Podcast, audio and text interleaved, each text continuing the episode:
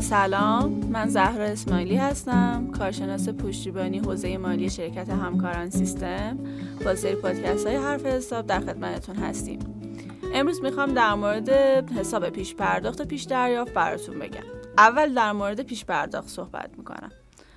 پیش پرداخت مبلغیه که قبل از اینکه خدماتی رو بگیری ما این مبلغ رو پرداخت میکنیم و بعد از اینکه اون خدمات رو دریافت کردیم باید اون مبلغ رو از حساب پیش پرداختمون خارج کنیم و به حساب هزینه‌مون اضافهش بکنیم.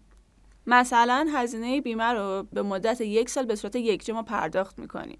بنابراین چون هزینه هنوز اتفاق نیفتاده به عنوان پیش پرداخت بیمه ثبتش میکنیم و بعد از اینکه اون یک سال سپری شد از پیش پرداخت بیمه کم میکنیم و به هزینه بیمه منتقلش میکنیم. حساب پیش پرداخت جزء دارایی‌های جاری محسوب میشه و یک حساب دائمی به شمار میاد. در نتیجه ماهیتش بدهکاره و افزایش توی حساب پیش پرداخت رو توی قسمت بدهکار ثبت میکنیم و کاهش مبلغش رو توی قسمت بستانکار ثبت میکنیم. حالا بذارید یه مثال کامل‌تر برای پیش پرداخت براتون بگم. مثلا یه کارگاه تولید پارچه رو در نظر بگیرین. مواد اولیه‌ای که نیاز داره خب طبیعتاً نخه. برای اینکه بتونه اون مواد اولیه‌اش رو خریداری بکنه خب قاعدتاً باید به یه فروشنده نخ مراجعه بکنه.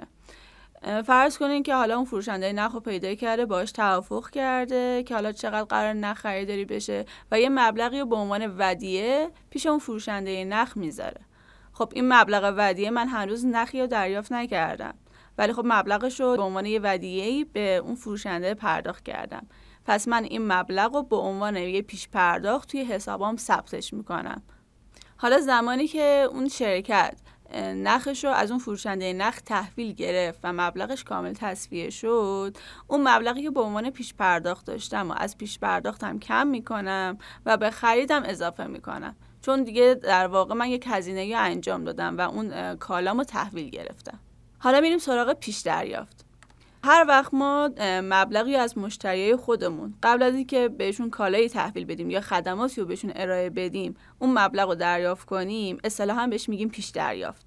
و بعد از اینکه کالا رو بهشون تحویل دادیم یا اون خدماتی که قرار بود بهشون ارائه بدیم و کامل بهشون ارائه دادیم، مبلغش رو از حساب پیش دریافت کم میکنیم و به عنوان درآمد شناساییش میکنیم. حساب پیش دریافت جزء بدهی‌های جاری به حساب میاد و یک حساب دائمیه. در نتیجه ماهیتش بستانکاره و اگه افزایشی توی این حساب داشته باشیم توی قسمت بستانکار ثبت میکنیم و اگه کاهشی داشته باشیم تو قسمت بدهکار ثبت میکنیم. مثلا همون کارگاه تولید پارچه رو در نظر بگیرین. فکر کنین الان خب پارچه رو تولید کرده، یه مشتری میاد و تقاضای پارچه میکنه ازش. خب کارگاه هم این شرط رو میذاره که من اول باید مبلغ رو کامل دریافت بکنم بعد بهت پارچه رو تحویل میدم. خب اینجا ما یک مبلغ رو از مشتری دریافت میکنیم دیگه. اون مبلغ رو که دریافت میکنیم باید به عنوان پیش دریافت در نظر بگیریم چون هنوز بهش کالایی تحویل ندادیم.